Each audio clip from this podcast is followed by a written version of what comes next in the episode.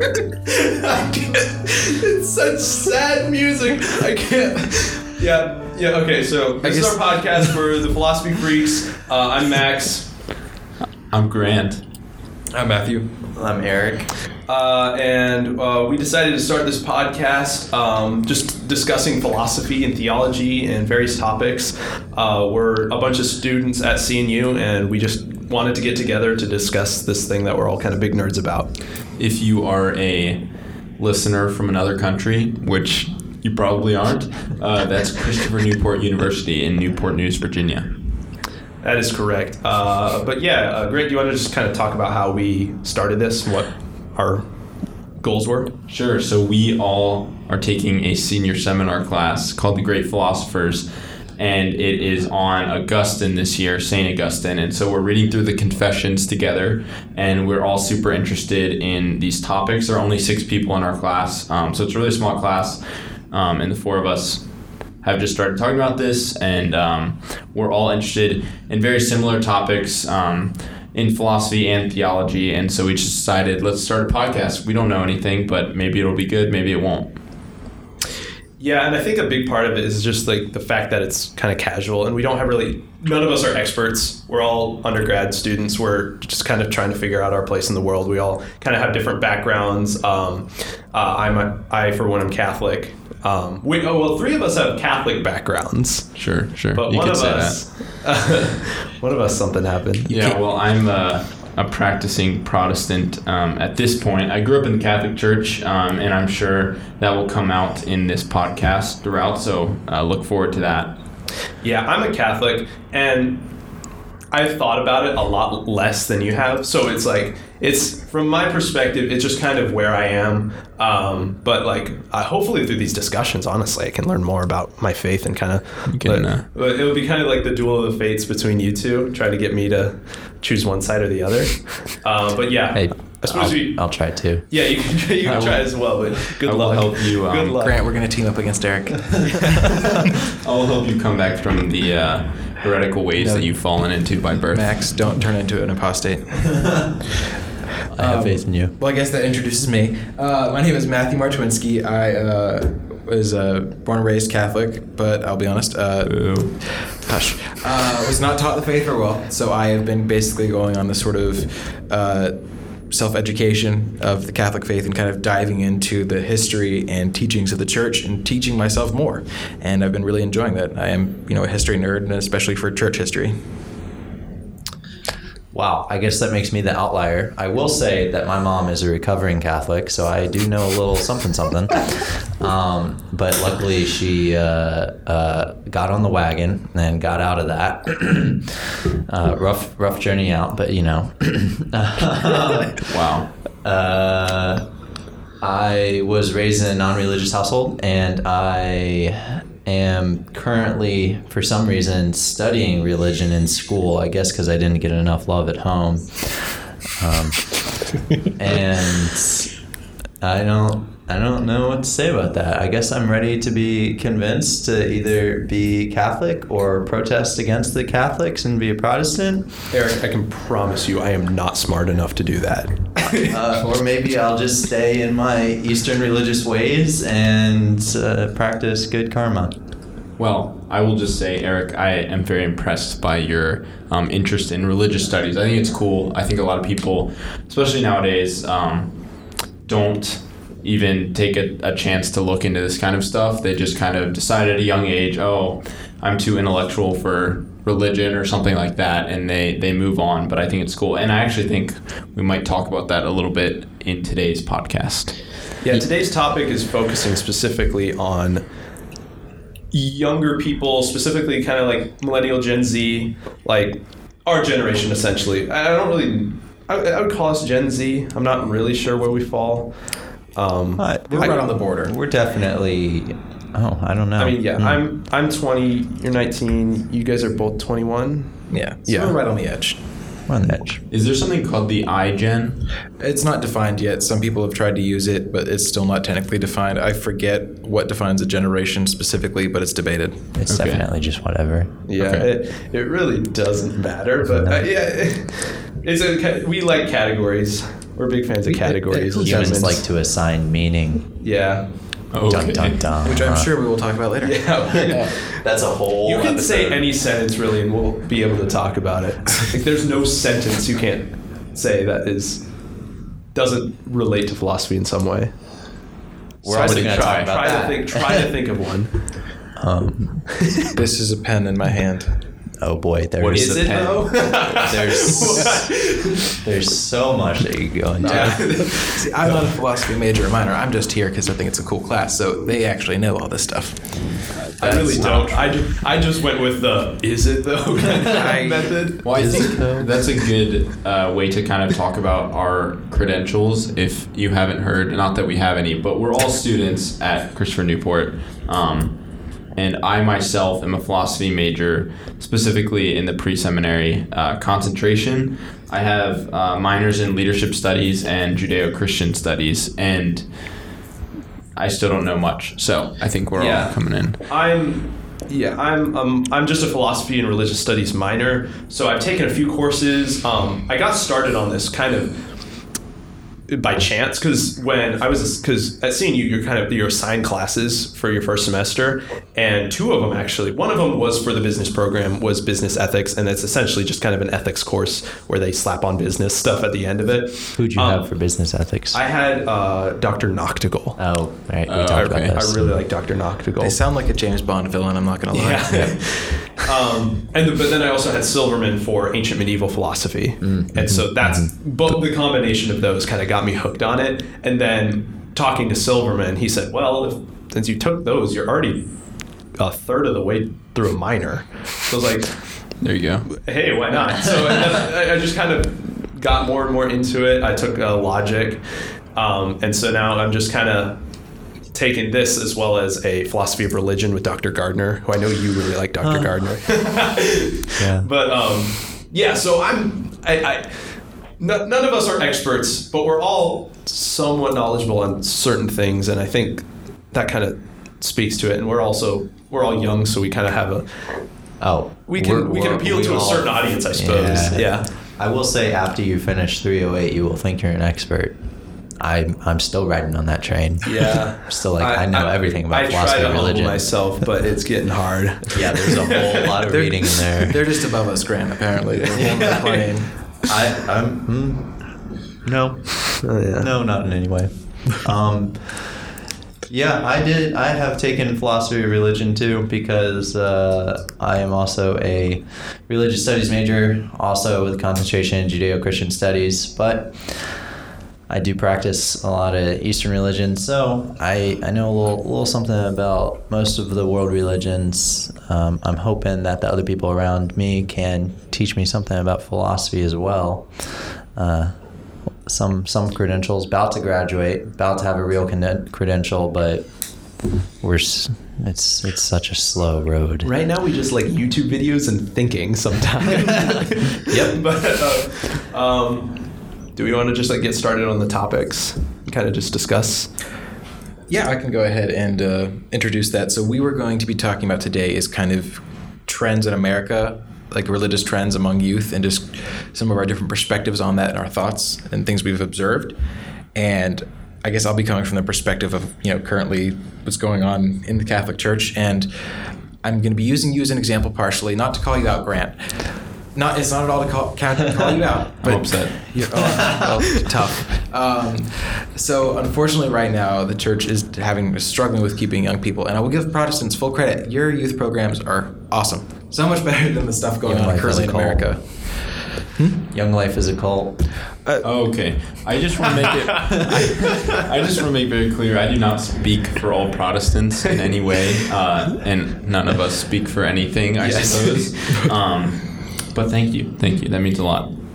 you know, it's not a personal. It's, well, it's not a personal call, but like you are kind of an example about how a lot of people are sort of raised Catholic, and then you know once they reach a certain point, they just kind of like drop it. Sure. And I think that's currently to do with just the state of youth education uh, in the Catholic Church. I know my parish was horrendous, and now they've turned it around. Actually, I'm really impressed with how they've done it. But they definitely have borrowed models from um, various Protestant denominations in terms of you know just like youth programs. Do you Uh, want to uh, name drop that parish?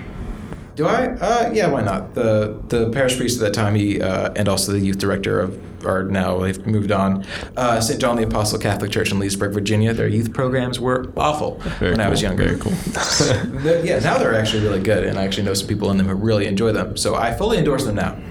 But in like 2008 to like probably like two years ago, awful. Um, So you think they lost a lot of young people just because the Sunday school was not swell? I think that that's a big contributor because I know a lot of the people who like were in my CCD classes, like because I went to school with them. What's CCD? Uh, cat, it's like catechumen, like it's basically Sunday school. Oh, okay. Okay. yeah. Um, Is it like a replacement for mass? no, Like no, actually, it's just in, it's in addition to. Oh, okay. So you go to mass and then You learn actual things at yeah, CCD. That's yeah, that's the intent. Okay. But not much learning actually usually would go on. Unfortunately, it's a lot of coloring book stuff and just like basically like busy work. Coloring Jesus' face. Basically. Um, Yeah. you I just remember I, I actually really enjoyed the groups I was involved in in middle school and high school. The elementary school ones weren't as good, um, just from my memory. I don't really know a whole lot of specifics, but I do. And when I got to high school, I only did the high school one for one year, but then like the year before I was confirmed, I actually started helping my mom instruct the middle school program. And I just remember uh, one guy in particular, his name was Chris Jenkins, and he was a really big influence on my faith, especially growing up, because I did I, other than him, and then I, I was involved in a theater group that was Christian, but it was largely Protestant, so it wasn't really specific to Catholicism. And no, no diss on Protestants again, but um, it was Coming out for you. yeah, it was definitely it was definitely nice to have that mentor for me because my father's not Catholic, just my mother is, um, and so I kind of had a um, Got a mini Augustine yeah, here. uh, yeah, we'll call it like mini Augustine. Uh, Augustine's gonna be a big reference in this Yeah. podcast. I'm That's- assuming. I was going to say, and, and kind of answer earlier what you were saying, Eric, is like because a lot of the people who were in you know my Sunday school classes with me actually ended up going to school with, and they still are Christian, but they ended up becoming Protestant or that sort of thing, or people who just once they got confirmed, basically to make their parents happy, they left. And honestly, with the state of how like the youth groups and stuff like that at that church, where I don't blame them, mm-hmm. And so it's just something that I definitely noticed within you know I guess my own generation or you know year i guess you could call it I think the important question is how many do you think are like Grant who take the time to think about their faith and the theology behind it, or do they just call themselves Protestant because it takes less work than be Catholic? That's a great question because my sister actually um, my sister is now non non-denominational christian Baptist with a cool website. Okay. um, We're but- gonna get in so much crap for the things we're saying on this So, no, podcast. I, I do have great uh, respect and love for different all branches of Christianity. Sure. Uh, I've got family members who are Methodist pastors. I got Baptists. We got everybody. Um, any, anyways, um, so my sister was raised Catholic with me, and it was basically. If you're listening, Kristen, this is just my perspective. If it's wrong, please feel free to tell me. We'll put um, it in the next episode. Oh yeah, so it, was, it just seemed basically a rebellion against my parents because there's something they would butt heads over, and it wasn't like something that she was like. There were things that she was unhappy with with the church, which is understandable. With you know any, there's things you're not going to like with any denomination really, but it was it seemed mainly just like a way to rebel against my dad. Because for context, my mom uh, was raised Protestant, and then she ended up converting to Catholicism, and Was then that through marriage that she was converted? uh, actually, it was after they were married. They got married by. It was, uh, their marriage was the whole thing, but she was not uh, Catholic when they got married. Okay, interesting. Um, and then later on, she ended up converting. Um, but my dad was definitely much more. He's not hardcore in the sense that he is like Bible thumper. Like you, if you you're gonna get kicked out of my house if you don't do this. Like, but like they would butt heads a lot. Okay. Um, so that's just kind of. So I definitely saw that within my own household. One thing I have found kind of interesting about CNU specifically is how big the Catholic community is here. I've I've talked with uh, people who either aren't religious or are Protestant, and they've kind of like mentioned it to me how kind of like shocking it is how big the Catholic population is here, especially for just like a Virginia school in general. Um, because my family's from South Dakota, and that's kind of Catholicville. It's uh, there's like in the small town there's other denominational churches, but like for the most part, it's kind of just like a uh, just a Catholic community, and um, but you don't really see that as much around here. I suppose like you see these big churches, but they cover a pretty big area. So I really don't. I, I I'm kind of interested into the demographics of it all. Well, well, real quick, I'll I'll say you bring up a good point, and I think this comes back to what you were talking about about youth groups. I think it's a lot of it has to do with where you grow up and and what the good youth group is. So I had a very similar example. Religious education at my Catholic church was less than less than great a lot of the i mean even up I, I got confirmed in the catholic church and even up until then it just was like i dreaded it every time and it was like just just the worst experience and i think a lot of times as a kid church is not the most fun thing which mm-hmm. in, a- in a lot of ways the the liturgy and the way that the catholic go ahead yeah But just one thing I found interesting is I have noticed among my friends who are Protestant, they have friends from church. They Yeah. have like and they like growing up. There was like, oh, I know this mm-hmm. person from church. I know, mm-hmm. and I, I I was kind of always kind of a little jealous of that because Yeah. I, I had friends from church, but the people who I was like friends with at the youth groups we had were generally just like people I knew from my school already. Um, and I did. There's a few people who like I, I still know, but ne- never someone I would like invite to my birthday party or whatever as a kid.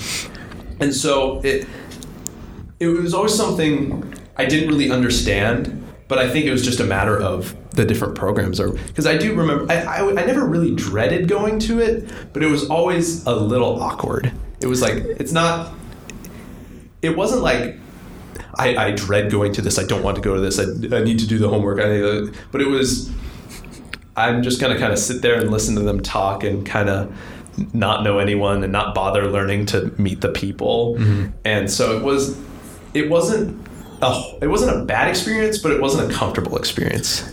That was somewhat the same with my home parish because we covered a whole bunch of different like school districts because in Leesburg it was there's there was only one church in Leesburg because it's going way back you know not many Catholics in the South back in the day and literally the parish was 100 people um, probably within the last 20 years it is now 13,000 so it there's a lot of people and you don't really get to be that close with them.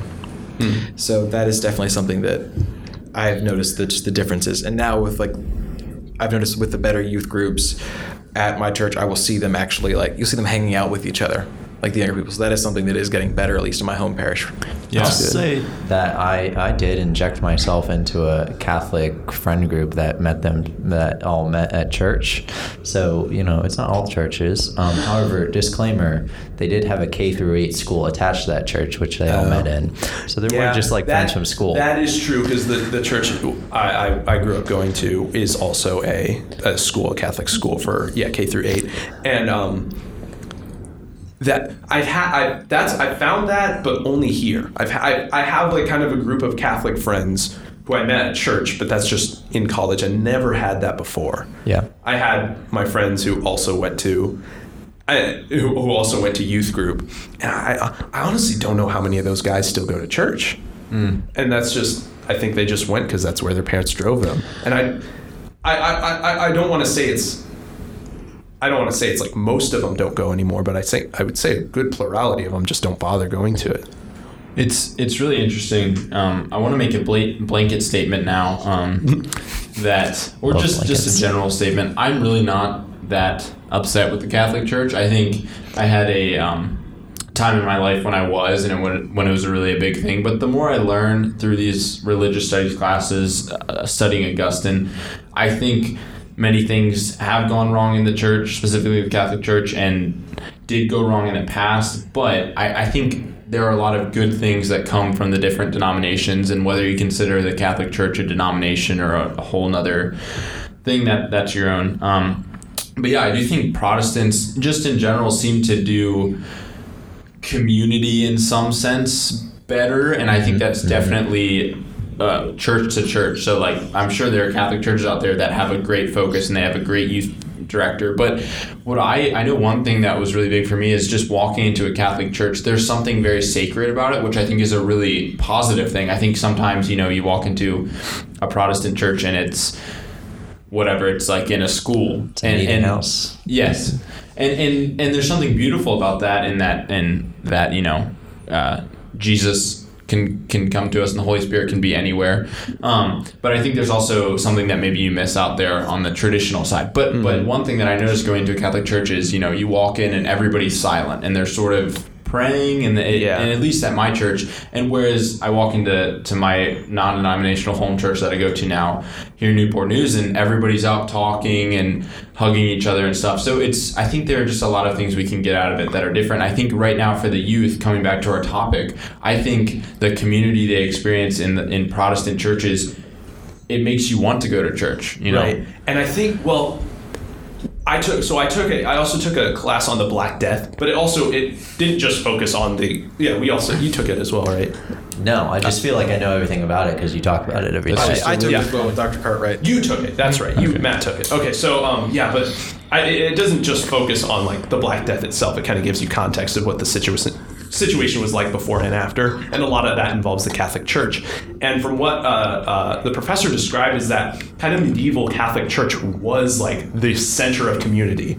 like it was it was a place of worship but it was like you got before it was pre pre cell phones, pre uh, 24 hour news coverage. It was where you learned information. It's where you learned things about the community, when events were happening, when things like that were happening. And I think that is while while I think church is so it is its main focus is kind of the sacred space where we worship. It is also a big part of the community, and it still should be because that is what, like you said, what keeps people going. So was the black death, the black plague, did that cause that to stop? Is what you're saying? No, she was. She just. Uh, it just kind of. That was just kind of the context she was giving for us. Okay. Uh, I think the main point of describing that was to kind of understand, like, it was just kind of giving us a frame of reference for how influential the Catholic Church itself was. Sure. just setting the scene for the church at that time. And even then, I feel like that idea of community isn't super. It's not just all in the past. Like if you look at, um, you know, you go to big American cities, you'll see basically a ton of different Catholic churches for just the city because it's all these different communities. Right. And you had all these different immigrant communities, and so they were much closer. I feel like. Uh, at least a little bit further back in America's history, and I'm sure that there are still many parishes that are close. But I feel like as these close knit communities kind of dispersed and assimilated, they sort of lost a little bit of their community sense. Yeah, uh, yeah. I I found that it is it is definitely a community thing. So I'll talk about my experience going to church because the two main churches I went to are St. Mary's Catholic Church in Richmond, which is where I live, and then um, Christ the King Catholic Church in Presho, South Dakota, which has like 15 people in attendance, just based on yeah the size of the town. Um, it, it depends on what time of year it is and whatnot. I've only ever gone in summer, um, but when I'm there, it they have mass and it's it is like a normal Catholic church, but at the end, it's it, it, it I, I basically I'm saying it is more of a community thing there than back home. I, it's partial. It might because of the size. It might because it's kind of hard to have that many people in a room at once because the, the, the church I go to at home is pretty pretty sizable. Um, it's not it's not overwhelmingly giant. I'm not in a huge massive mega church, but I am in a, a larger church that doesn't as easily fit a community of people who know each other because it there is there's benefit to the size of community, but there's also benefit to like just like the close knit connections you have with everyone in the community. So it, it, I don't know if the the scale really matters all that much. But yeah, I mean, are there like a lot of programs to get connected? Because I know like this idea of if you've ever read Rick Warren um, and his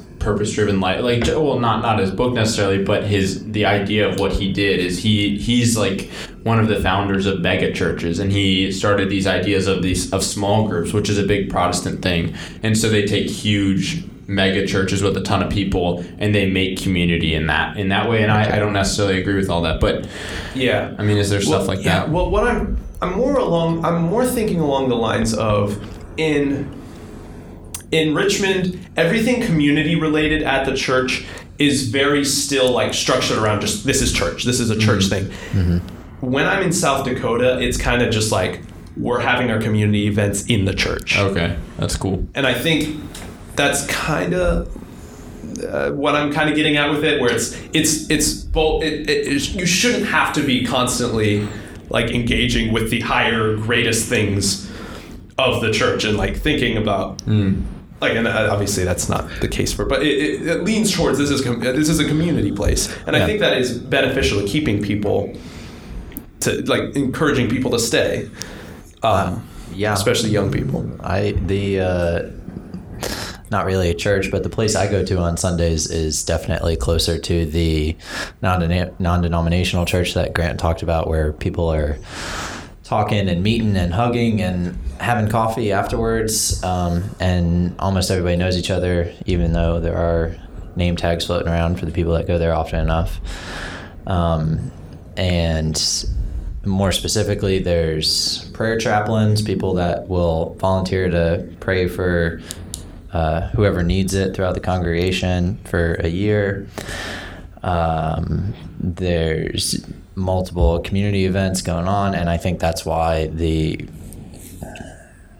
church, for lack of a better word, is successful in keeping in young people um, and not going the way of the Catholic churches. Well, I'll say one more thing about CNU itself and the, commu- the Catholic community is a big part of what I found. It, it also applies to the South Dakota church. Is a big thing is getting brunch after church hmm. because I'll we'll go to mass and then after mass we'll all here at CNU we'll go to the dining hall and get brunch together and we'll sit outside or in, in a space right now with c- coronavirus restrictions we're kind of limited to outside if we want to really gather but um, lu- luckily the weather's getting nicer so we can do that more often. Um, but that was the thing also in South Dakota is we would go to the cafe that's in the in the same town and we would get we would get brunch. I will say, like with my home parish, I do act. But it's interesting because there is a community that does build there, so you will see because there's the main, like, sanctuary of the church, and then there's these outer like attached sort of buildings where they have like meeting halls and they'll have like donuts or stuff like that. So there is that community where people will actually come and meet up. It is just that I feel like it's such a large parish, a lot of people just leave, but you still do have that community there. Hmm. And that could also just be the culture of where I live, my town, because my town is like it's exploded in population really fast, and there's not really that much of a sense of community there. I would say so. That could also just be a reflection of that. yeah Let me um, kind of bring this all together because we, we should move on to other topics. I think this is really good though, and it's it's interesting how you can just talk about this stuff so much, and it, and, and it really does show you that it's hard to make decisions like this, and there are different things that go into it. So I think, but what, what I think I've learned here is that we can kind of make a blanket statement that, in some sense, the church as a whole, whether that be the Catholic Church or the Protestant Church, needs to do a better job or should focus more on catering to the youth um, and, and sort of making these programs better in, in the goodness that we've seen. Because I think for me, you know, I, I was.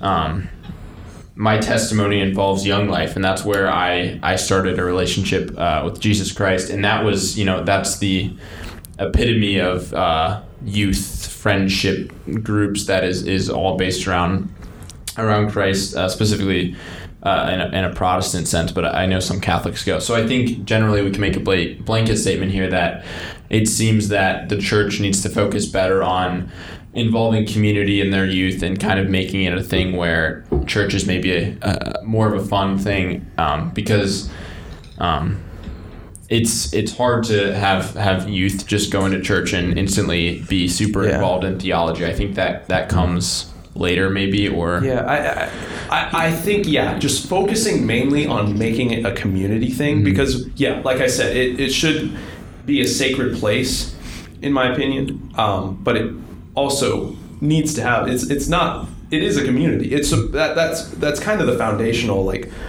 important part of it. Like you can have a relationship with Christ on your own, but to share in that community with the church is what kind of elevates it and makes it makes it make, makes it an important part of um, being a Christian. And that kind of like goes into some of the stuff that I had um, kind of researched a little bit before coming in today.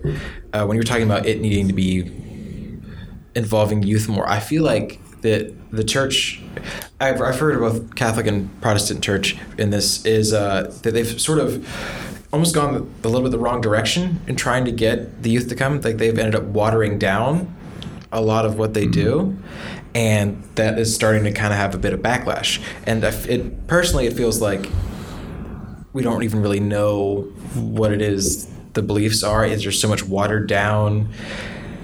And i personally feel like we've been a little bit robbed I think know. that goes into one of the points that Grant is passionate about of um, just the watering down of church in general and taking almost taking the theology out um, and the worship out, and now Sundays are just therapy sessions or Or um, concerts. or concerts. Yeah. definitely big on the concerts, especially Well, on the peninsula. Yeah, I'm uh, I'm getting ready to perform at a uh, kind of a retreat for the Catholics because Holy Week's coming up, and it's not at, it's not at a mass, so I have that, but it is very much kind of contemporary Christian music. Well, yeah, I'm a big music guy. I play guitar, I sing, I, I love creating music. I'm in a band. Um, there's no genre of music that I can't stand more than contemporary Christian music, and that's not a diss on the idea of that it could be good because I think it can be, but it's just it's just not there. Oh man, I have many opinions on this. So Fire away. I would say, you know, I've been talking a lot about the Catholic Church here, but I would say one of the biggest downfalls of um, the Protestant Church as a whole, and I think it's it might be wrong to just group Protestants together in this big thing, and, Right. and I hope that we can.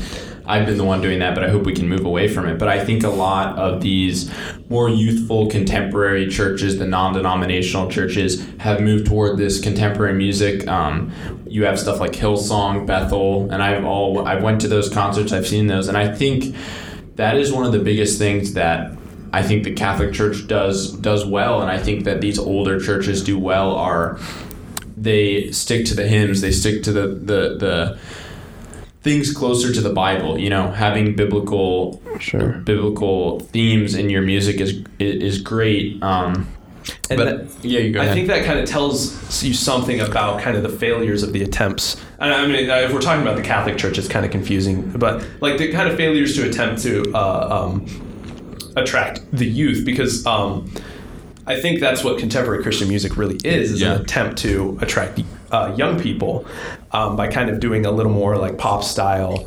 And I, for me, I'm super biased because I don't even really like pop music. Eh, I, I like some pop music, but I, I try not to be pretentious about it. But I, I, I listen to exclusively stuff from the '70s, and I'm like, I don't want to be that guy, but I really am. And Oh, this- I know, I don't. I'm sorry, but it's true. And I, that music. that music just doesn't appeal to me specifically, and I don't want to group everyone together. But I feel like in the same way, like everyone hates country, everyone hates country music, but I think a lot of people really. Maybe maybe you guys aren't familiar with this. I'm getting looks. I don't But- hate country music. Well, I know you don't hate country, but I've heard, especially Oh, especially okay. in Richmond, like if you if you're uh, talking with yeah. like it's kind of mm. the, the, the trope is like, oh, I listen to everything except rap and country, mm. um, and that's kind of like the indie fans, which I'm also not a fan of indie music. But I, at, the same time, there's some Any indie, indie music? indie. Well, I'm in a blues band, which is very very pretentious, and I'm sorry for that, but um, So, how do you feel about the band in God's Not Dead, or any of the music in the God's Not Dead trilogy? I am, Have not seen Is it. it is it bad that I haven't, Haven't seen seen God's it. Not Wow. Dead? Is that Come bad? on. It- Well, yeah. I think we're gonna shelf that discussion. For maybe yeah, we'll all watch maybe it we need to watch God Not. I God. mean, we that gives do- us something for another week. It's though. a bit Yeah, controversial, but That- I won't get into it. Yeah. Yeah, that sounds. I have the whole trilogy on my uh, DVD case. There you go. Good. It was a big little present for APO. A big little Gotcha. present. Yeah. no. Well, yeah, I'm just I'm like like you said, I'm I'm more of a fan of the hymns, and I think more people than uh, the people who create Christian music, new Christian music. I, I, it's an industry, the Christian music industry. More people than they think still like those hymns. And I just remember John Mulaney did a bit uh, on one of his stand-up spe- specials about Psalms, where he's kind of joking about them. He's like saying uh, how Psalms are kind of like a almost a song, but not as good because they don't rhyme and they're kind of long. And they're the bread of oh God. Yeah, she's like, "Are you gonna sing a song? Yeah, I'm gonna sing a psalm."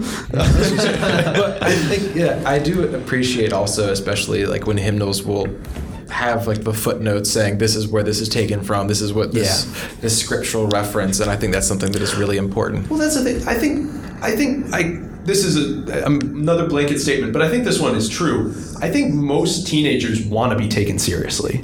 They don't want to be catered to, like on a plate. Like, please accept this faith. Please, please do it. But like, if you just like kind of straight up tell them, hey, this is where this comes from, and it's kind of it's very traditional. Uh, we take it seriously.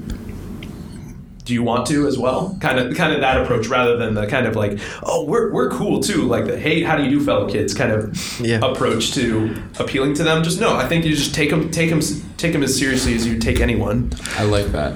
Um, do you want to go ahead? Oh, I was going to say, I think it is interesting how, because I have noticed, um, at least in the Catholic Church, there's a decent bit of, I guess you could say, a revival amongst like younger people um, that it wants more tradition, and it's baffling the older people. Yeah. Like, the, like uh, there was this one statement, like by the Pope. The Pope's like, "Why do these people want to do the Latin Mass? Are they just like you know rigid dogmatics?" And then like you read interviews from people who go to them, and it's like, no, these are people that are not like crazy extremists. This they kind of don't want this watered down, somewhat empty faith. Not that they don't find enjoyment in you know the other, like the English Mass or Right. stuff like that. It's just they're craving something, and yet leadership doesn't really can't comprehend why. It's like, oh, it's Yeah. just it's rather frustrating to hear or then be critical of it. Like there was somebody who was making all these criticisms about the Latin Mass, saying that all the people that were going to them are these crazy extremists who are all misogynistic because of the wearing a veil and stuff like that.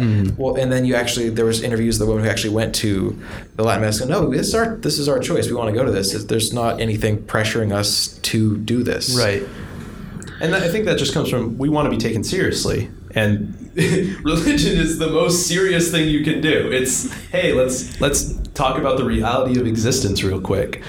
Um, and so to be kind of to treat it like yeah, a concert or like uh, a field day, or, uh, and like when I say field day, that's actually that's actually I like that. I like that because that's Yeah. community. But um, but to treat yeah to treat it like something that shouldn't be like to treat it as something cool and trendy is kind of a, I think that's leading people away rather than bringing them towards it. I would I would agree with that. I I have two I have two statements to make. Um, one maybe will take us away from worship a little bit. I think this all comes back to what is worship. Let's like break down the word. I mean, we're worshiping our creator as Christians, you know.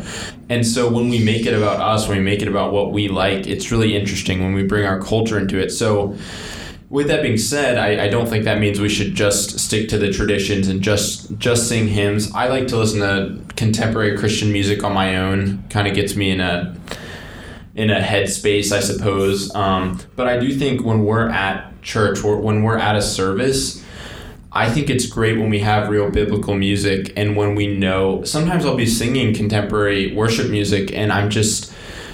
I'm confused at what what exactly I'm saying. I'm hearing a lot of I's, me, me, I, I, I, and it's it's like who are we here for? Are we here to worship our God who who allows us to have relationship through Him through um, with through Jesus Christ, or are we here to make ourselves feel better because this music sounds good? And so, Yeah. I don't want to make any too harsh statements there, but yeah, I, I, I really respect the the older songs that have those footnotes where you're like, this comes straight from the Bible, from the Word of God, and Yeah. through the way that He speaks with us. Well, yeah, because there's a like I was kind of talking about it earlier in class, but the idea of the difference between like true actual faith and worship and kind of an emotional response mm-hmm. to things that yeah, because like it, it's it's kind of easy to confuse that. It's like if you're having you because a lot of the times when you are having true uh, experiences of faith, it can be pretty emotional, but sometimes that emotion is just there by itself.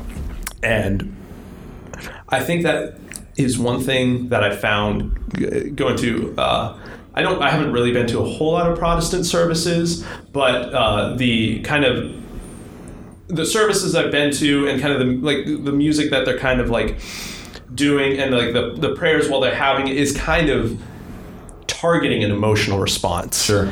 And that's that's what I think, and I don't I don't see that at in Catholic services as much. Um, I've, I've definitely seen it. I've definitely seen it happen, um, specifically in things like youth group rather than over um, like actual mass. But um, I think yeah, targeting an emotional response isn't quite on the definition of worship that you're that we're trying I to aim for. And it comes back to just who is this about? I mean, if we're here to worship our creator, why are we worried about what we're doing? And so you have you kind of I think you have to strike a balance though because I started going to um, a reformed church back home, uh, Presbyterian PCA church, and I think I hope this is this is correct, but there's a funny saying that they have for reformed churches called in, in worship specifically called frozen and chosen. And chosen is is talking about kind of their uh, their focus on predestination and the elect and we're the chosen people of God in, in that sense. And then frozen is when they worship they're just standing there very very quiet or not quietly I guess they're singing but there's no hands up in the air and all of this stuff. So Yeah. I think I think maybe we need to find a balance there. I do think that you know the things that we're singing, especially in hymns, and we're rejoicing in God and we're lamenting and all of these different things. I do think it should elicit some sort of reaction from us. I do think we should be. I mean, I don't know, jumping up and down. Cla- I mean, that sounds weird, but I mean, if, if we're truly worshiping, maybe we should be doing that stuff. And instead of just, you know, worrying about what other people are thinking of you, I think we should be joyful in our. I mean, we're here to worship our Creator. How cool is that? But I think you need to find the balance between is the music.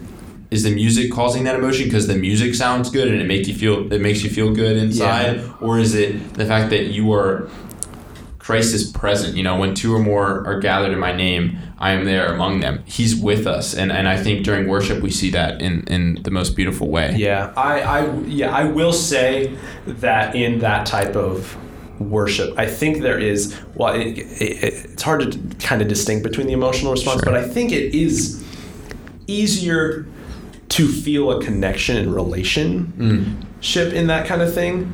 But it, it is it's harder to distinct between that and a emotional response to music or like like well spoken prayer or whatever. Yeah.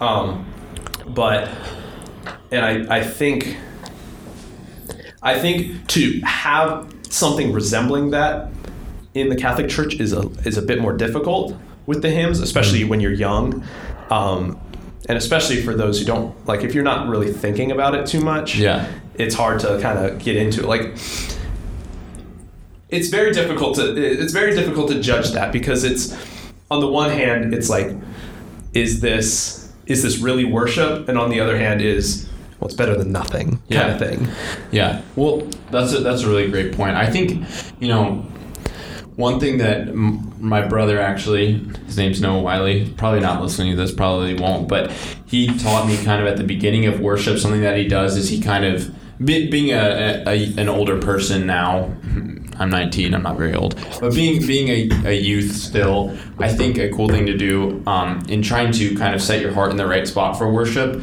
is like, um, just at the beginning of it, kind of slowing down instead of getting right into it, just thinking about what is it that we're doing here. And I like to do this with prayer as well. It's like, I think sometimes we just are so numb to the reality of what's going on. Like, and I think this is, all of us are bringing this up, but Eric, like, religion is a very serious thing in some sense. Like, I think if, you know, being, being a Christian, it's, it's not, I think it's, it, maybe it's watered down now so it doesn't feel like that, but this is life and death. You know, C.S. Lewis talks about um, people becoming eternal, uh, uh, eternal glories or e- um, oh gosh, eternal evil, something like that. I need to I need to remember this, but you know, this is an eternal thing we're talking about. So. And then connecting with our true creator. I mean, worship is a is a great, amazing thing, and the same thing with prayer. And I think when we just we go into it so quickly and we don't think about it, we can miss out on that. But I do want to transition real quick. I had a a little anecdote I wanted to to bring up, and Eric kind of made me think of this. Um, I am passionate about this idea of kind of kind of watered down Christianity in a sense. And I had this really interesting happen to uh, thing happen to me where I decided to start majoring in philosophy, um, possibly wanting to go to seminary afterwards. Um, my brother he goes to Liberty University and he also might want to go into seminary after. He more likely than me is going to go become a pastor. I'm not sure. And everybody, you know, now that I've expressed this interest in theology and in God, you know, more than just the this basic base level sense that some Christians have, everybody was like, "Oh man, you should become a pastor. Like you'd be great." And it's just so interesting to me because I think that's such a modern idea of, hey, you're interested in God, you're interested in learning more about the object of your faith, you're interested in theology, go become a pastor. And it's like, I don't think that's the way it should work. I think Right. anybody who calls themselves a Christian should be interested in God and should be interested in prayer and Right. theology and learning more about their faith because if this is real, if if if God is real and if the Bible is his word and is inerrant and everything, man, that's that's a serious thing and that's not a thing where you just want to live your life you know, going to church every Sunday. I think that's a matter of culture. I think the cur- and I think the the idea of our, our culture kind of doesn't really focus on that as much. Um, it may have at one point. I'm not gonna make any bold claims about the culture of the past. Now we need to return to uh, traditional uh, Christian values in America. Um, that was a really good. I just heard it in my headphones. I sounded just like Alex Jones, and I don't know how much of a traditional Christian fundamentalist is. I just know he's a globalist. um, but I think I think it is a matter. I think it's slightly a matter of culture because um, our culture tends to be kind of set on just kind of living your life casually. Um, and I don't I, I don't know. It's hard to say. It's hard to say. I think I, I don't want to I don't want to speak without any knowledge of it, but I feel like there there have been times in history in certain different cultures where religion has been a more like important thing, and that's and that might just be like a consequence of having a country that ha- allows freedom of religion, which I do believe in, and I believe that is a fundamental right. Um, but I, I suppose that uh, uh, cultures with a more unified religion uh, would kind of push that more. I we did talk about that today earlier. Mm. Grant brought it up in our fancy smancy class about uh, Saint Augustine. Um, that uh, you know the freedom of religion does kind of uh, automatically waters it down and is like, oh, we're all free to believe whatever we want. That kind of takes the truth value out of it. So what am I doing? Um, separate point back to being in the right headspace for prayer real quick is what you said automatically reminded me of almost almost Jesus's entire ministry of um, combating the fake piety of the Jews who just uh, prayed so that they could be seen praying and gave alms only when other people were looking. And Jesus was like no you're not you're not actually doing it. You need to pray in the inner room of your house in the closet uh, and give give to the poor secretly somehow. I forgot his anecdote for that one. Uh, don't let your don't left let hand know what your right hand's don't Let doing. your, don't let your left hand know what your right hand's doing. Do it very secretly. secretly. might have switched the hands. I'm not sure, but Uh, one of the hands is giving money to poor people. The other hand doesn't know it. Um, Yeah. and uh, I think that just.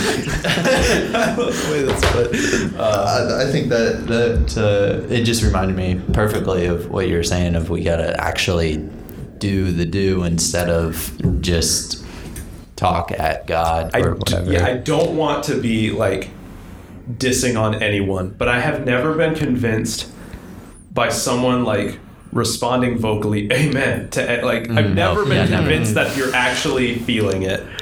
Like maybe you're feeling it, but I don't think it was such a.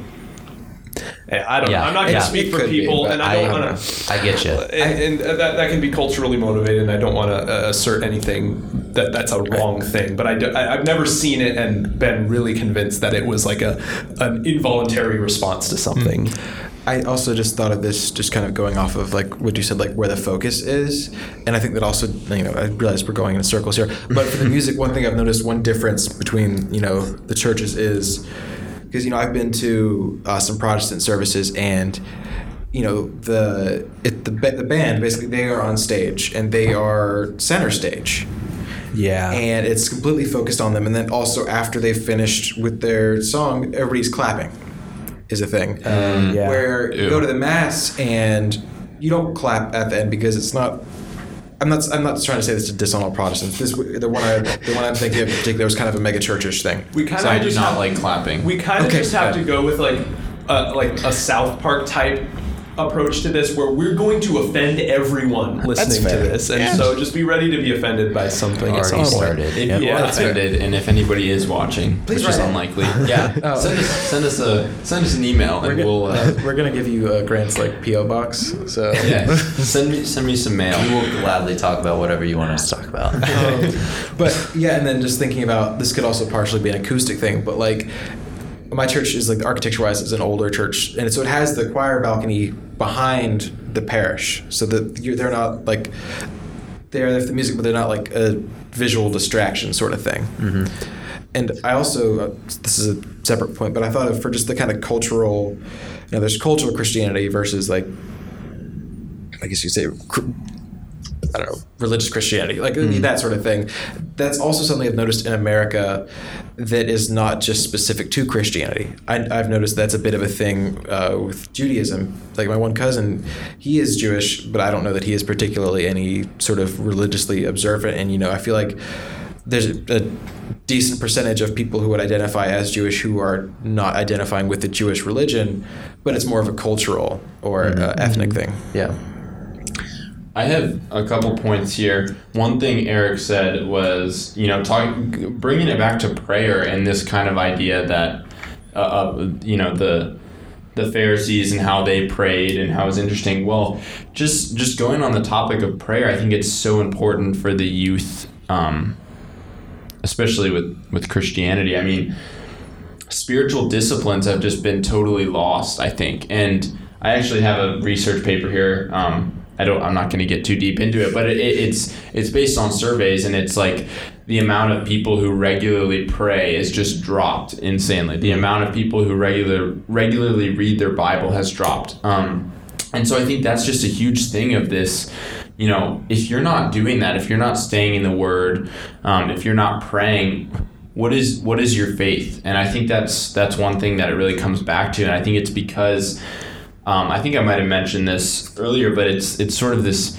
You know, we're young. We'll pray later. Stuff like that. You know, Augustine says. Oh, what does he say? He says, uh, "Lord, I'm paraphrasing, but Lord, give me chastity, but not yet." Yeah. and it's this idea of like, you know, I think for us in our culture, and maybe we'll get into social media in a bit, but this kind of, you know, the, the busyness we're in. If you want a great book to read, uh, The Ruthless Elimination of Hurry by John Mark Comer, definitely read it. Um, great, great book, very important. Um, yes.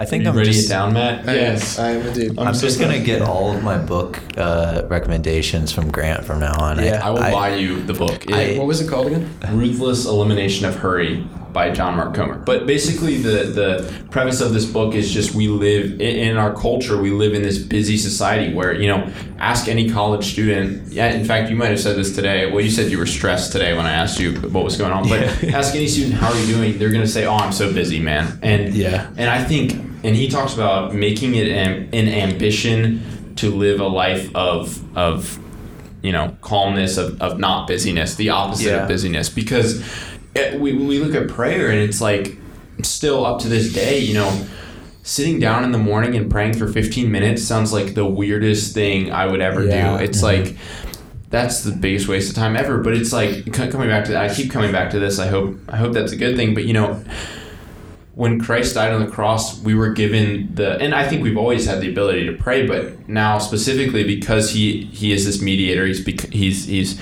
taking care of our sin. We are able to pray through Christ, through the Holy Spirit in us, to God the Father, and that is just not a thing that we do anymore. Well, I, I, I want to bring that to social media, like you were saying, because I okay, so it's right now it's Lent, uh, Holy Week's coming up, Mm-hmm. um, but the thing I gave up for Lent was um, I now. I, I used to just like spend uh, hours just on TikTok and Instagram and social media in bed when I was just like chilling. And now that for Lent, I was just like no phone in the morning or at night. It can't be like the first or last thing I do. That's amazing. And I, it, the amount of like clarity that has brought, uh, it's reduced stress.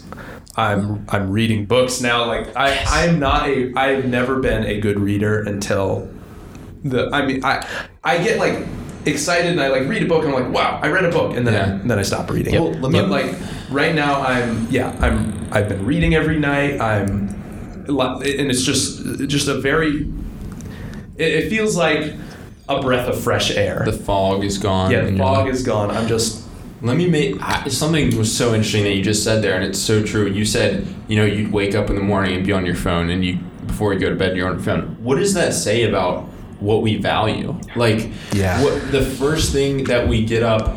Thank you. Go ahead. But the first, yeah, we set our alarms, we pull our phones out, we check, we scroll through, and then at night, I mean, I'm in bed scrolling through my phone, whatever. How? What does that say about us? I I think it comes back to something that uh, I'm gonna say I only realized this in college after taking a bunch of religious studies classes um, because of the home that I grew up in.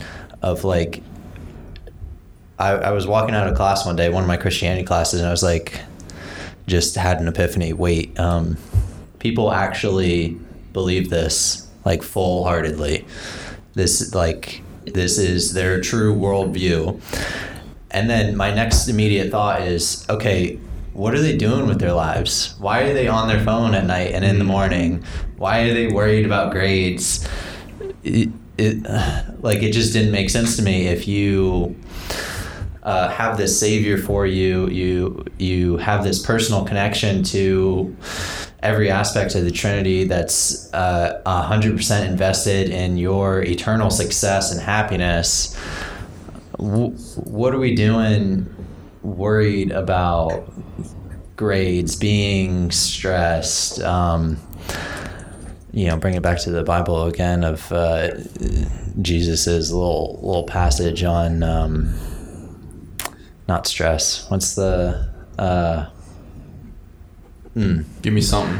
yeah, my Bible's all the way on the other side of the room here. Uh,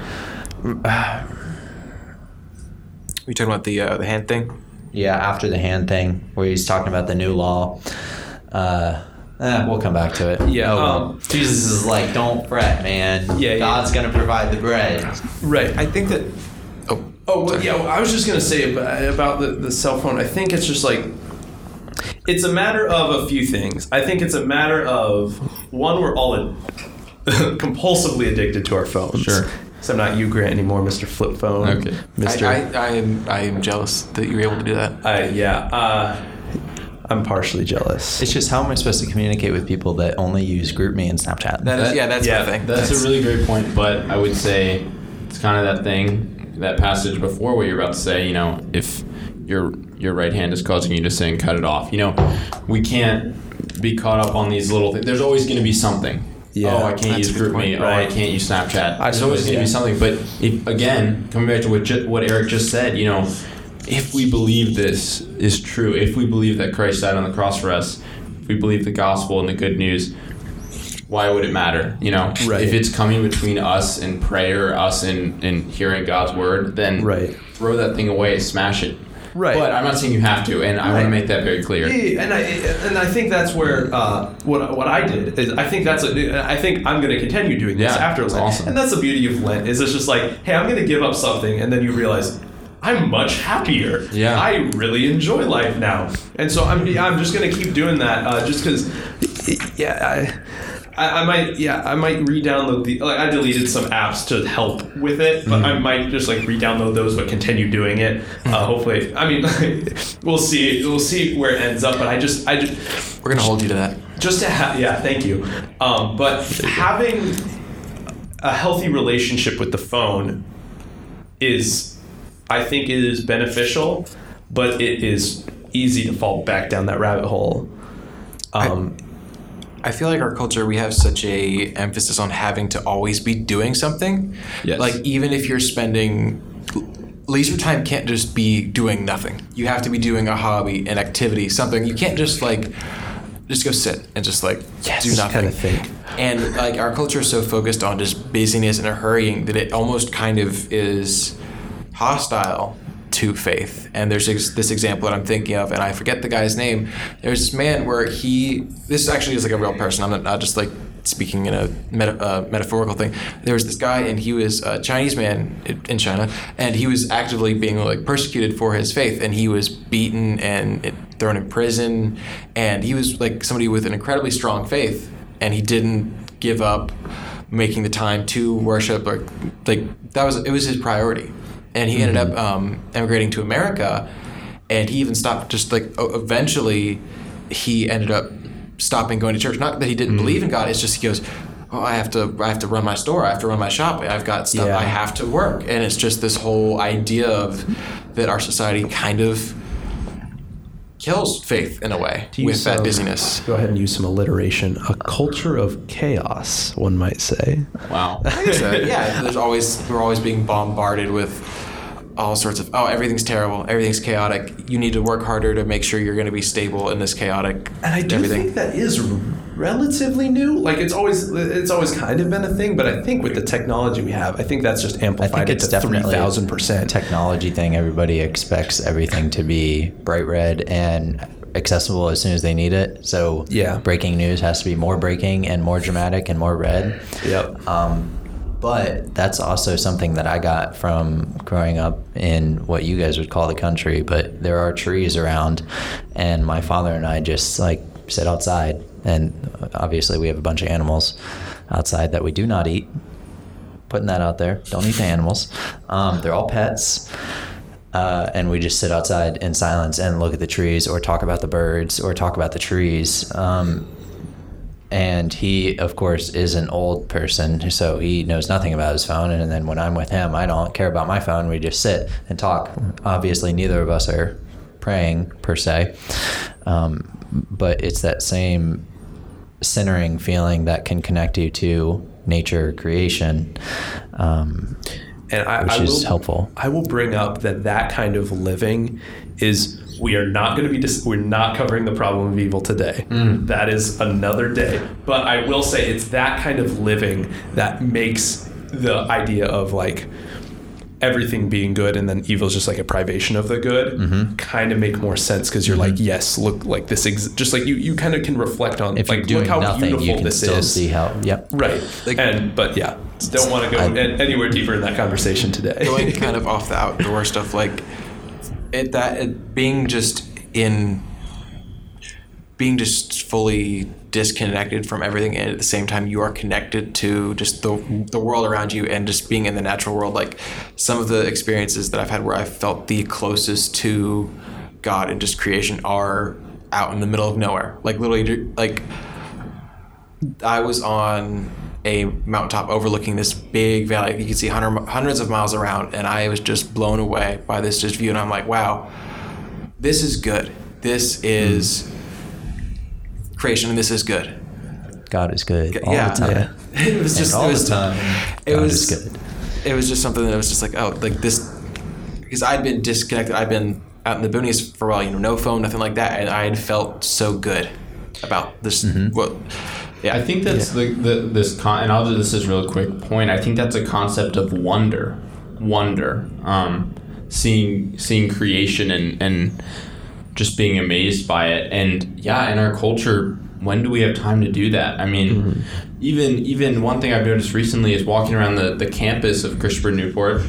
We have beautiful buildings. Okay, say what you will about the columns and everything, but it's really, it, especially in the middle of the Great Lawn, looking around, it is artificial beauty, but it's really awesome, and it's not God's creation beauty, but but we just we're not focused on that. We're we're thinking about the next thing we have to do, Yeah. the next homework assignment. That we pull out our phones and we don't see what's around us. We don't take the time. taking yeah taking a moment to acknowledge I, I, do I do it very rarely and I want to do it more but like sometimes I'll just like kind of look and just like look around just the campus I'm on because we, we do have the credentials for that because we, we, were, we were like we were ranked like number two most beautiful campus or number mm. one, number one. I no, I don't know. I don't know, but we were ranked some Should be. some level on most Um, beautiful I'll it campuses. It probably should be Pretty- it was- number one. It was pretty high, but it was.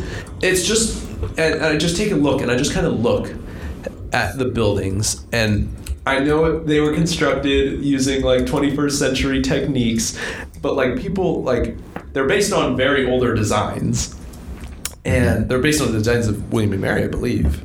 Oh yeah, it's definitely just a copycat of William and Mary, Yeah. and well, the school was originally founded by William and Mary, so Right, that but too. yeah, and just- Virgi- University of Virginia. Yeah, but it's just just a marvel at uh, both the wonder of God's creation, but also the wonder of what men have been able to do. It's just cool. Um, I think that's a good point because um, I don't know if I do it just out of personal desire, but I think because I'm a photographer, one of those other expensive hobbies that I have, I just have the habit of looking at frames or pictures that I see around me, and I'm like, damn, that's uh, that's pretty pretty. yeah. Uh, and it does it does bring you centers you brings you back to the reality makes you uh, in awe of whatever you're looking at whether that be the human creation or Yeah. The divine creation. I'm going to say one thing that is very, very loosely related to this, but I remember, I can't remember, it was some video of a guy who who loved to paint, and he painted a lot, but he was not good at all at it. He was a horrible painter. It might have been just like, ah, I can't remember who it was. Um, but it was just like, yeah, it was like, why do you paint? It's like, I just like doing it. And I kind of want to like do that at some point. Like it's a matter of like, yeah, we're talking about, yeah, just like kind of sitting and enjoying the piece, but think, but slow things like painting or, uh, like whistling. I don't know. Just like whistling is a bad example. whistling You guys really should read that book that I recommended. But I'm yeah, telling you. yeah. I'm It's all gonna about wait the until you but put kind of sitting and doing those kind of just like very easy tasks and but also not expecting to be like because in our culture it was like oh you're a painter let me see your work how, how Yep. good are you Yep. what if, what, what, where's your portfolio can i find the website but you put a price on it the portfolio has to all be collected in one three inch binder so I can flip through it super quickly exactly nope nope I'm super why can't I totally just- not. why can't I just have paint? the ranking? what I have the ranking. I looked it up. go for it All right. Cosmo Cosmopolitan magazine says we're number three. Princeton Review says we are 17. okay What? who is above Boo. us Uh, in number three uh, d- Might be University the of first time Pennsylvania. i'm very proud You of Cosmopol- cosmopolitan Okay, magazine we're behind one Ivy League school. Got it. Um, okay Okay, cool. I have a few points racked up. First one, um, back to Matt's point of being in awe. I was gonna add to my previous point, a combination of ours of um, my mother fell in love with my father in the woods specifically because they were in the beauty of creation and they had known each other they both are nurses and work in the hospital so they had known each other previously but they didn't um, my mother didn't fall in love until he saw how happy my father was in the woods. And i think i got a little little piece of that of um, uh, and building off what you said again of what the feeling i get when i'm in creation leads me towards taoism more than obvi- you know, obviously I practice Eastern religions more than Western religions, but that's what re- leads me towards Taoism and being in harmony with nature, um, rather than feeling a connection to uh, um, um, um, intelligent designer. But I also went back and found a little little not parable, but periscope. Pericope. Yeah, that word that I can't say. Pericope. It's like a Bible passage. Bible. It's these added uh, added little paragraphs things. um, uh, so I'm gonna I'm gonna read half of it. Consider how the wildflowers grow; they do not labor or spin. Yet I tell you, not even Solomon in all of his splendor was dressed like one of these. If that is how God clothes the grass of the field, which is here today and tomorrow is thrown into the fire, how much more will he clothe you, you of little faith? And do not set your heart on what you eat or drink. Do not worry about it, for the pagan world runs after all such things, and your Father knows that you need them. But seek his kingdom, and these things will be given to you as well. Hmm. Yeah, that's what. Okay, now I should find Luke 12, 27 through 31, New International Version. Uh, do not worry. That's what I was trying to say Yeah. uh, multiple minutes ago. Of, you know, if this is really the thing, then Well, we're kind of in an age of splendor. We're in an age of get anything you want with a I few clicks also of a think button. that's why young people are going, are trying to find religion again. Is like they have everything. They have all the bread they need. Yeah. Um, so they have the time in the day to search out true faith. Mm-hmm. Yeah. I have a really interesting story coming back to something that Max said about, well, when we were just talking kind of about thinking, um, slowing down what you were talking about being on, uh, being just outside and not worrying about what's on your phone and stuff like this. Um, it's an interesting story that my two suite mates, I'll name drop them, Ben Vogan and Noah Kennedy. I really hope you're listening to this. I didn't know you were uh, sweet mates with Noah Kennedy. Yeah. He and I go back to high school. Or Oh yeah, he lived we- in Richmond. Mhm. He's a pretty weird guy. Yeah, he's a good guy. This though. is completely related, but on comms at work today, while we were doing some recital, I was like, I joined a band last week, and the stage manager backstage was like, "Was it the Midnight Bluesmen?" And I was like, "There's What? no way." Wait, wait, what? Yep, That's Oh, you guys crazy. are You're gonna have to wait until after Yeah, about oh, that one. yeah. Go follow the Midnight Bluesman on Instagram, Facebook, TikTok, and uh, I think Alright. we have a Twitter. Let me edit. I'm gonna edit this out. Yeah. No, but Yeah. yeah, Noah Kennedy. He's uh, kind of a, um, you know, Jerk. we'll have to have an episode about Bad his guy. mug. I don't know if you've ever. His mug. He his it's is- a mug. He drinks coffee out of it. It's pretty gross though. Anyways, getting into what they told me, it's a little anecdote about they have a. Uh, I don't know. I think it's Ben's friend, but anyways, they were talking about. She is going to a college, I think in New York or something, something with art, and they have a Discord server. If you don't know what Discord is, it's basically just a messaging service for gamers or something. Yep. Um, It's pretty, it's pretty good. Um, but anyways, they have little sections in the server for different like chat rooms. Um, and one of them is called like trigger warnings and in within that chat room there are more and one of them one of the things within the trigger warnings is existentialism um, religion and stuff like that Oh. and it's so interesting because that seems like the smallest thing and i'm not making a comment on Is trigger that, is warnings Is that a list of like things that like people will say they don't want to be talking about? you can't talk about it in the main chat. You have to go to the trigger warnings, and people don't like can disable. So again, I'm not making a statement about trigger warnings, but it's so interesting because I think this comes back to I think it comes back to um, social media, to busyness, to all of this stuff. You know, and we talked about different religions who have thought about this kind of stuff a lot, like the Stoics, memento mori, and the different philosophies that have used that.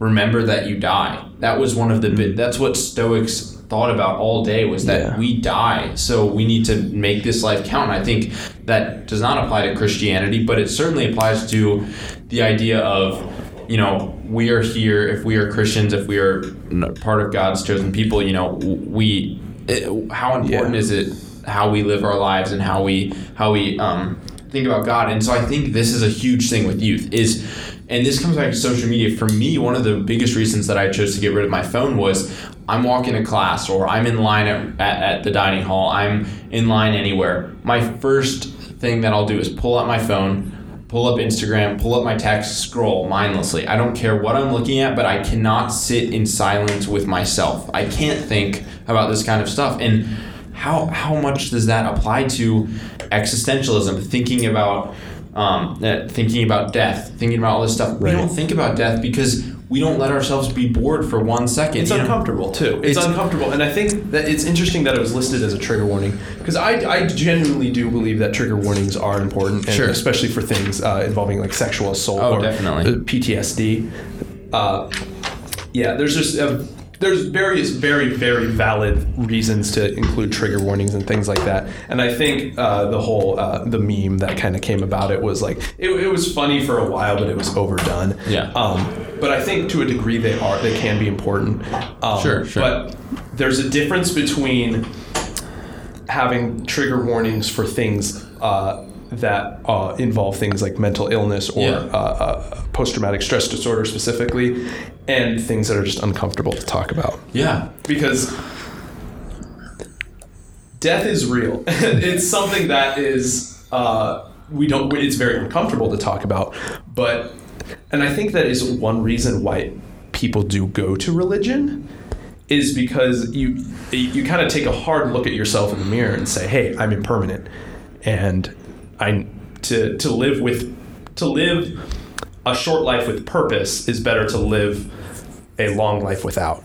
Mm-hmm. Kind of. Mm-hmm. Well, Yeah. What's interesting, I'll, I'll just say one quick thing. It's interesting uh, that thought of, I think we're just so self centered. It's like all we think about is ourselves and our own existence. And, you know, being a Christian personally, it's like, you know, digging deeper into the Bible, digging deeper into prayer, I start to realize I, I hope that I become less self centered. I still have a long way to go, a long, long way to go. But I, I start to realize that there was stuff before me you know this is not Yeah. my story Th- this world is not just about me and so it's sort of this humbling this idea of humility that comes into play i think is really important Um, I was going to relate the the trigger warnings chat to the the things that you're not allowed to talk in, about in the workplace, sex and politics and religion.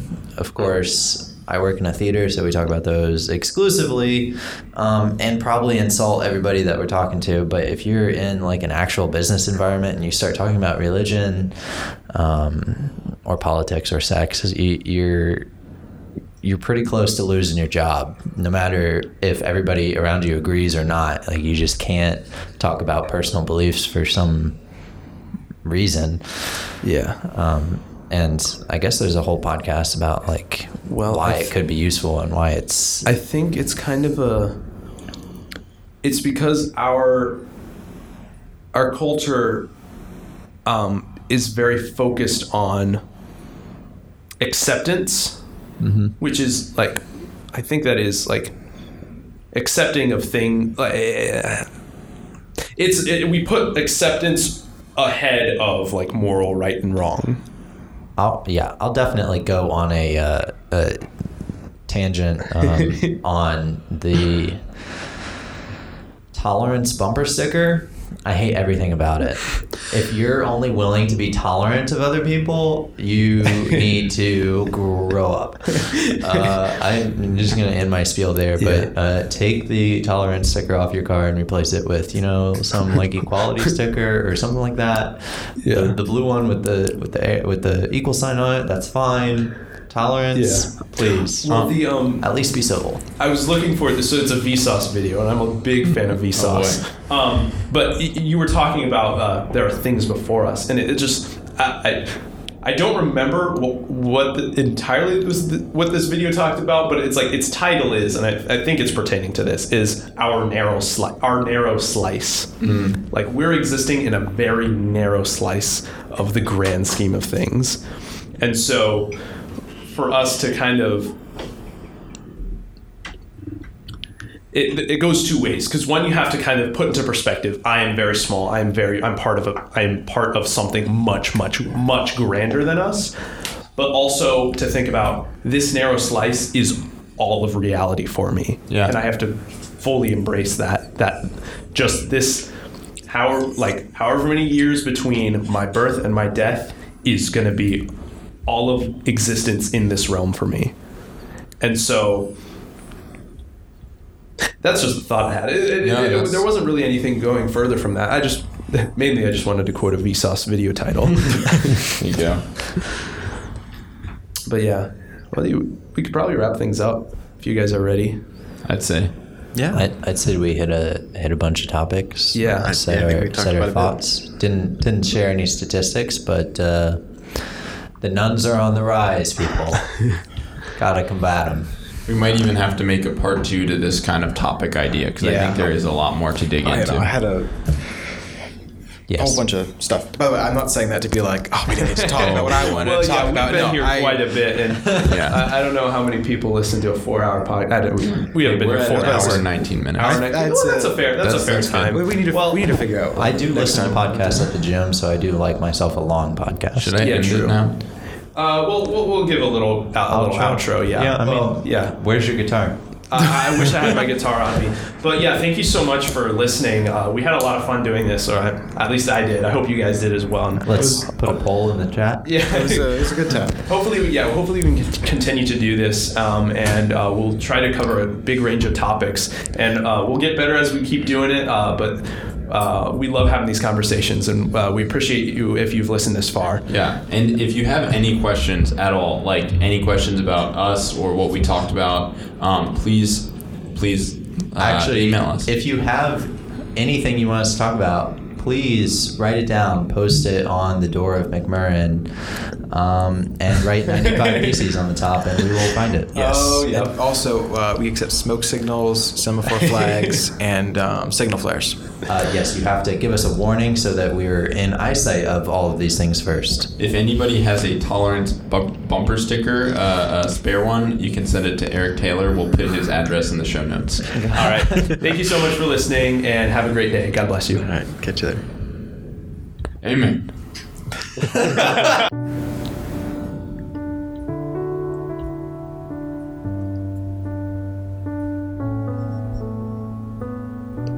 See, the issue with this music is it sounds so, so sad.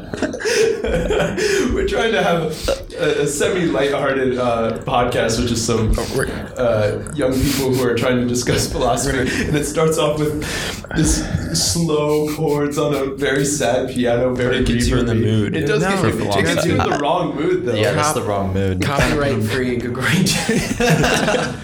I'm sure it's I copyright think free. we, the, uh, what is it, the Mongolian uh, throat singing? Oh, It's actually really good. I don't know why I'm so good at that. That's very I, strange. I did see a uh, the the long tube instrument thing. A didgeridoo. I did see yeah. a didgeridoo for sale on Facebook Marketplace recently. So we recently. can record it ourselves. I think we should. You let's let's didgeridoo.